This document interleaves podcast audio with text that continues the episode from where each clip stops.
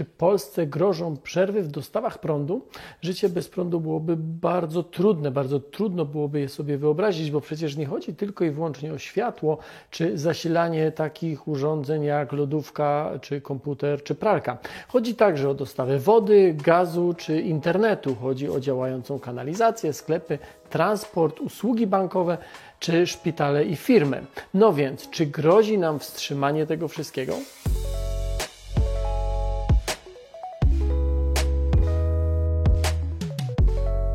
Ten scenariusz wydaje się być nierealny, bo prąd od dawna traktujemy jak powietrze, czyli jak coś oczywistego. A to błąd, bo przerwy w dostawach są bardziej realne niż nam się wydaje. W grudniu Rządowe Centrum Bezpieczeństwa na Twitterze umieściło grafikę sugerującą, żeby przygotować się na blackouty. Potem tłumaczono, że to była tylko taka kampania informacyjna czy kampania edukacyjna. Przyczyn przerw w dostawach prądu może być bardzo dużo. Niektóre są od nas zupełnie niezależne i bardzo trudne do przewidzenia. E, mam tutaj na myśli chociażby ekstremalną pogodę, na przykład wichury. Prawie 14 lat temu z powodu marznącej mrzawki zerwane zostały linie energetyczne zasilające Szczecin i okolice. To była największa awaria sieci od II wojny światowej. Niektóre powiaty były bez prądu przez wiele, wiele dni. Bezpośrednią przyczyną był lód osadzający się na przewodach i obciążający te przewody do tego stopnia, że ulegały one po prostu zerwaniu. Ale z drugiej strony tak duże miasto jak Szczecin powinno mieć obwodnicę energetyczną, powinno mieć jakiś backup, a nie miało. Przestarzała infrastruktura zawsze jest bardziej podatna na zdarzenia losowe. W Polsce też obniża się poziom wody w rzekach, a rzeki i zbiorniki wodne mają kluczowe znaczenie, bo bloki węglowe, a to z nich mamy przeważającą większość energii, wymagają chłodzenia. W 2015 roku niemal nie doszło do blackoutów w Polsce, gdy zabrakło wody w kilku rzekach. Co prawda odbiorcom indywidualnym prądu wtedy nie wyłączono, ale zaczęto już ograniczać dostawy prądu dla większych odbiorców, czyli dla biznesu. Takie sytuacje będą się zdarzały coraz częściej. Y, zainteresowanych zmianami klimatu zapraszam do zobaczenia mojego cyklu Jak działa klimat.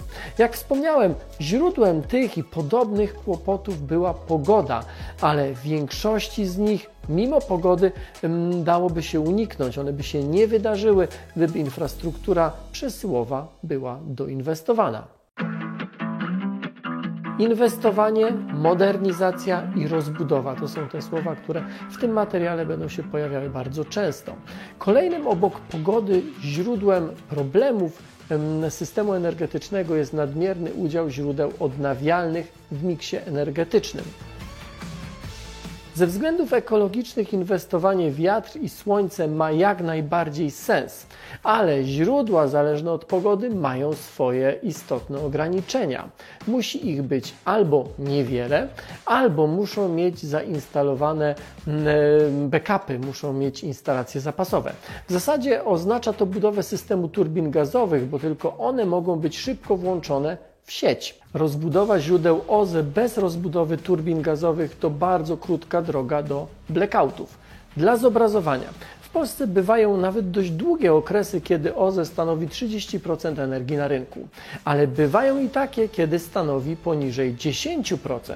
Różnica pomiędzy 30% i 10% jest ogromna i jakoś musi być zasypana. Gdy nie jest, pojawiają się kłopoty. W naszych warunkach czasami zasypujemy większym importem, czasami zwiększeniem mocy elektrowni konwencjonalnych, ale jesteśmy już na granicy elastyczności całego systemu. OZE się rozbudowuje bez inwestycji w odpowiednie źródła konwencjonalne, bez inwestycji w inteligentne sieci i w magazyny energii, e, a poziom tych inwestycji jest u nas bardzo niewielki. Dość szybko doprowadzimy do sytuacji, w której prądu będzie po prostu brakowało, czasowo brakowało, a tymczasem prądu w Polsce potrzeba coraz więcej. Polska gospodarka się rozwija, coraz więcej urządzeń działa na prąd, jak chociażby samochody, bo to jest po prostu wygodne. Ale ten prąd skądś trzeba brać. Spójrzcie na ten wykres. Krzywa w kolorze białym pokazuje, ile prądu produkuje nasz system. Yy, w kolorze żółtym zaznaczone jest zużycie prądu przez naszą gospodarkę. Bywały okresy, kiedy produkowaliśmy więcej niż potrzebowaliśmy, ale w ostatnich latach potrzebujemy więcej niż produkujemy. Może lepiej będzie to widać na kolejnym wykresie pokazującym eksport i import energii. Ostatnie lata to deficyt całego systemu. Nie chcę, żeby to tak zabrzmiało, że polski system energetyczny jest na granicy upadku z powodu mrzawki i z powodu OZE.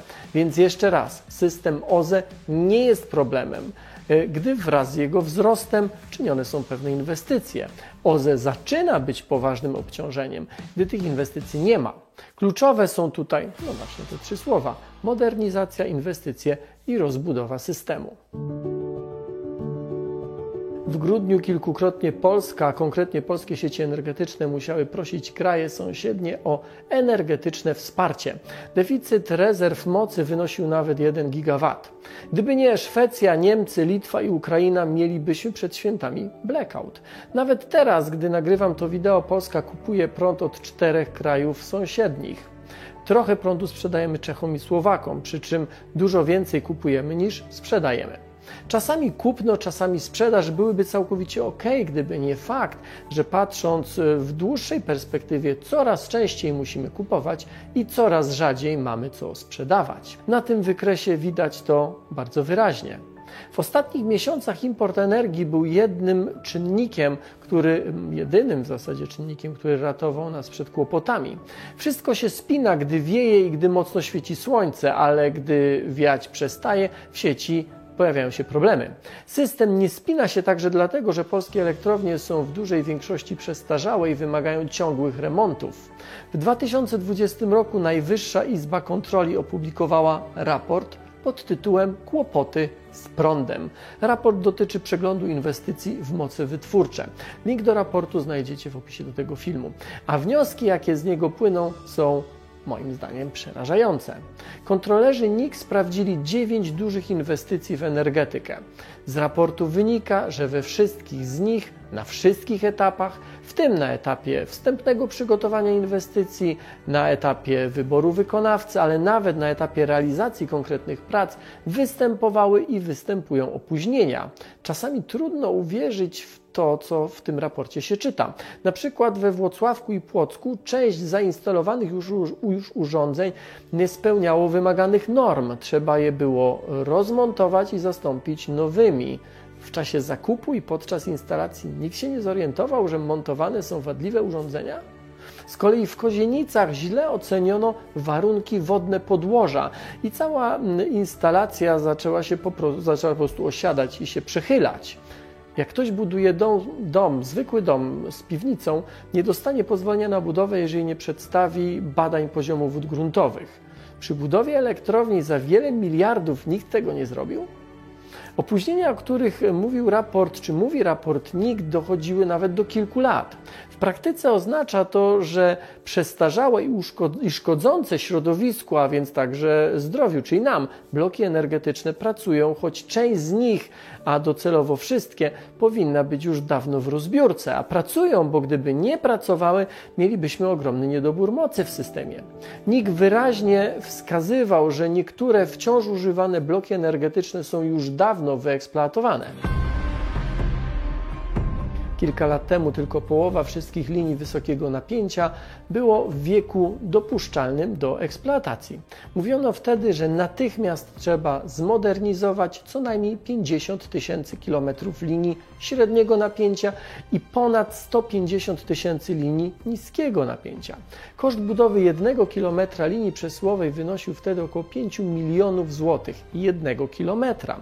Wtedy liczono, że żeby odbudować infrastrukturę do 2030 roku trzeba wydać prawie bilion i 300 miliardów złotych. Kosmiczna kwota.